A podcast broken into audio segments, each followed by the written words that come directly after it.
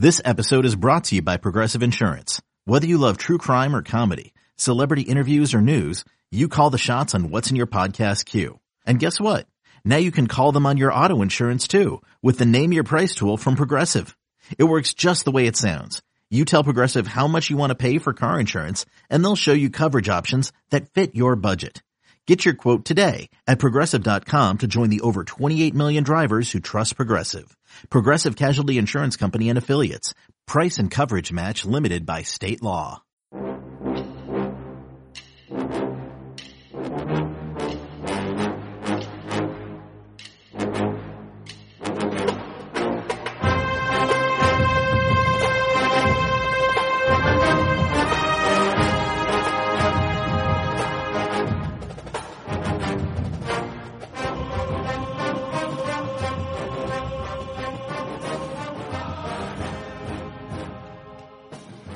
Morning, Bucknutters. Welcome to the Bucknuts Morning Five here on Wednesday, June 12th, 2019. I am Dave Biddle, very happy to be joined by the People's Champ, Matt Baxendale. Bax, we're going to talk about a variety of stuff on today's show. There's not really one theme. We're going to start off with talking about Nicholas Petit-Frere, the redshirt freshman offensive lineman for Ohio State. You know, when I keep doing my projections, I have him as like the sixth man. But the more I think about it, I think, I don't know. I, I keep hearing good things about him. Maybe they will find a way to start him. Maybe he could be the starting right tackle. They can move Branden Bowen inside, or maybe Branden Bowen would be the sixth guy. I don't know. What do you think is going to happen with NPF? Do You think he's going to be a starter, or do you think he's going to be kind of like a super sub for the Buckeyes? And if he is a starter, Bax, who goes to the bench? Well, if he starts, I think the guy who goes to the bench is going to end up being Wyatt Davis at guard. I think the staff has it in their mind that they're getting Bowen on the field this year no matter what because they think he's one of the top five linemen. And while that term, top five guys, uh, gives us all shivers reaching back to the Walrus days of playing centers at tackle just to get them on the field. Uh, the truth is, I, I think Bowen has shown that he has the ability to play virtually everywhere on the line. And with that in mind, that means that they are deciding whether they think the team is going to be better with Wyatt Davis at guard or whether it's going to be better with NPF at right tackle. So I think that's a bit of a fulcrum here too that it, it's kind of weird that I don't think he's necessarily competing with Bowen for the tackle job. Uh, I think it's sort of a puzzle right now that's being put together. Uh, I will say this. I, do think that you're going to have to have NPF really go out and earn this job. Uh, the, there's not a question about talent with him. It's a question about getting the size in you and getting the consistency in his play. So I, I think in a perfect world, the staff wants him to take the job. Uh, whether he actually does remains to be seen, but I think that's one of the top storylines of uh, of camp this fall with the offensive line is how that sort of Tetris puzzle is going to shape itself into place. I guess at this point, rankings don't really matter, recruiting rankings once you once you get to campus. But I look at a guy like Petit-Frere. He was the number one offensive tackle recruit in the country, the best offensive tackle recruit in the country. We knew he needed to put on weight, so it wasn't a surprise that he didn't play much last year. He got on the field a little bit, was still able to redshirt because of the new rule where if you play four games or less, you can redshirt. So that's good. My thing is, if you're the number one tackle recruit in the country and you're not starting by year two, that's probably a problem. Uh, probably a problem. Um, so I agree with you. I do think they're going to, the more I think about it, I think they're going to find a way to get NPF out there. And maybe rankings shouldn't matter, but if you're the number one tackle recruit in the country, you should be starting by your second year, right, Bax? Well, and I think there's another element to that. If it's a really tight battle between him and, and Davis or or however you want to shape it out, uh, to see who the top five guys are, you have to look at it like we just saw with Julian Fleming. He talked about he didn't want to go to Penn State, and one of the reasons he gave was that one of the top receivers in the country barely played there right away. If Ohio State is the number one tackle in the country and he's not able to get on the field, is that a reflection of the number one tackle? Is it a reflection of the development he's getting when other recruits, aka Paris Johnson, are looking at Ohio State?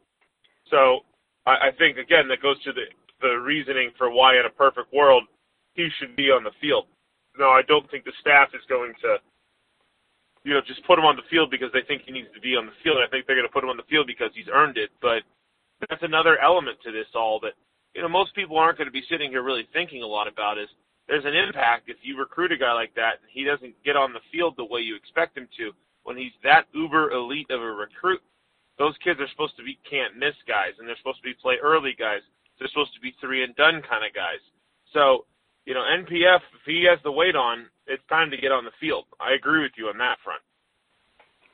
Yeah, and Wyatt Davis was a big time recruit as well. I mean, he dropped from a five star to a four star, so he wasn't by the end of the process, so he wasn't quite as big of a recruit as NPF. So, you know, it's good when you're talking about, oh, you know, it's a good problem to have for Ohio State if it comes down to NPF or Wyatt Davis for the final starting spot, with Branden Bowen, of course, as you mentioned, being able to play right tackle or move in, inside a right guard if they decide to go with Petit-Frere at right tackle and move Wyatt Davis to the bench. I'm sure whoever is the sixth man is still going to get to play a decent amount. They'll do some rotating, I bet, um, at least early in the season.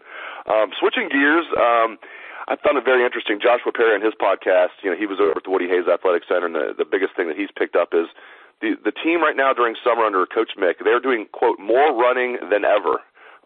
And that's saying a lot because they've always been busting their tails in the in the uh, summer. And Joshua didn't say this. It sounds like they're they're still lifting a lot, but maybe lifting a little bit less and running more. Still lifting a lot, but maybe lifting a little bit less than they have and running more than they have is what I got out of it. He just said they're running more than ever. What do you make of that? Well, I think it may be a little bit of a philosophy shift. Uh, let, let's face it. What was what was our defensive backfield asked to do last year in a lot of respects? They were asked to not turn around and find the football. They were asked to rotate a little bit. I, I think that with the tempo play you see increasing across college football, I think with the fact that OSU has a bunch of guys who are proving themselves to get on the field, uh, you're going to end up seeing the new regime sort of trying to put their own stamp on things. Another thing, too, I think you're seeing here is it's just human nature. You think Coach Mick isn't trying to put his foot down and say absolutely nothing is changing? In fact, we're making it harder this year whenever you're in the middle of a coaching transition. To me, that makes a lot of sense from a Marotti point of view that he doesn't want these guys to even remotely think that they can let up from all the things that they were held to in the in the Urban Meyer era. That's him sort of protecting his new coach. So I, I really think that uh, I wouldn't read into it so much as a philosophical move as it is a, uh, a strategy and psychology move to keep these young men locked in during their off-season training portion of the year. Back to look at the safety position. Obviously, Jordan Fuller is returning for his senior year. He's going to be a three-year starter. He was a captain last year. Uh, missed most of spring with an injury, but he should be fine for the start of camp. And then, you know, I had Brendon White, you know, in, in Sharpie as, as the the opposite starting safety on the other side of Fuller. Obviously, he can play the bullet position and move down, kind of be a hybrid outside linebacker, safety. Brendon White was a little bit in the doghouse in spring. Um, you know, maybe he can get out of the doghouse. Who do you think is going to be the starting safety opposite Jordan Fuller? Do you think they're going to do some rotating there? Just how do you think that's going to shake out? Oh, I definitely think it's a rotating situation. Uh, Shaun Wade's obviously a guy who's going to play some safety, play some corner. Uh, he played there last year. He's going to certainly get playing time. And with Brendon White, they've done this whole bullet position change with him, which means that they think that he's going to play closer to the line of scrimmage as much as he's going to play as a pure safety. And look, I, I don't know if we're privy to the situations of his doghouse uh, arrival. I think maybe it's a guy who a lot came to him at once, and uh, maybe he got a little too excited about it. Uh, that's just me speculating, but you know, in the end, the guy made such an impact over the last couple games of the season at a position that was like an open wound the whole year. That you have to be, you'd have to have a lot of weird stuff happen for him to not play a lot this year and I certainly think Brendon White can be an impact player. So those two guys, I think, are going to be the primary two who rotate through. You know, we've been hearing good stuff about Isaiah Pryor in the off season here, but there's a reason that he got passed in the depth chart last year. But you know, with a new coaching staff, some of these guys are going to get a bit of a longer look than they would have had the old staff remained in place. And you know, I, I think there's going to be certainly some rotating at the position because we haven't even talked about young guys like Josh Proctor yet who are going to be forcing their way onto the field in some capacity over the course of the year. So I definitely think it's a rotation, but I do think you're going to end up seeing most of that playing time go to Wade and White. I like it. Um, speaking of defensive backs, recruiting's really heating up for the Buckeyes. The, the crystal balls are coming in in Ohio State's favor for high four-star corner Clark Phillips. He's from California uh, number 47 overall player in the country. So he's a. He's a kid knocking on the door to be a five star. It was thought to be maybe an Ohio State Notre Dame battle.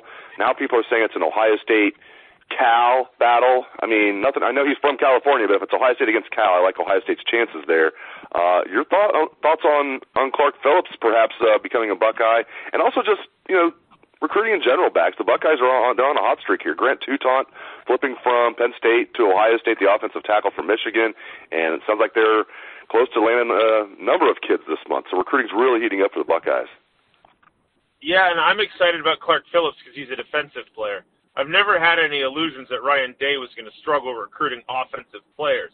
But when you're able to bring a top 50 overall national kids who play defense, that's a much better sign of where this recruiting is actually going with the staff.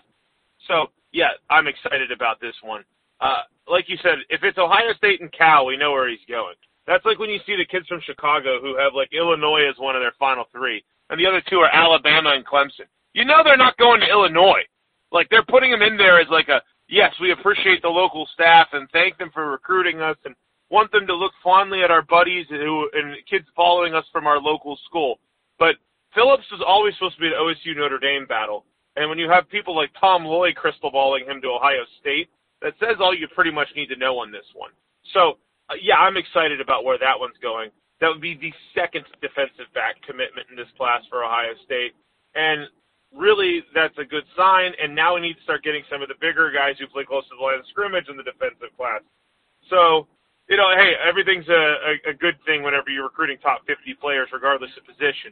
But this is a very, very positive development for Ohio State if they're going to end up getting a guy like Clark Phillips to come to OSU. I just, if he stays at Cal, I'll be flabbergasted. Let's put it that way. Great insights as always from the people's champ, Matt Baxendale. Appreciate it, Bax, and appreciate all the listeners out there for tuning in to the show. I hope everyone has a great day. Let's hear that Buckeye swag, best damn band in the land. Okay,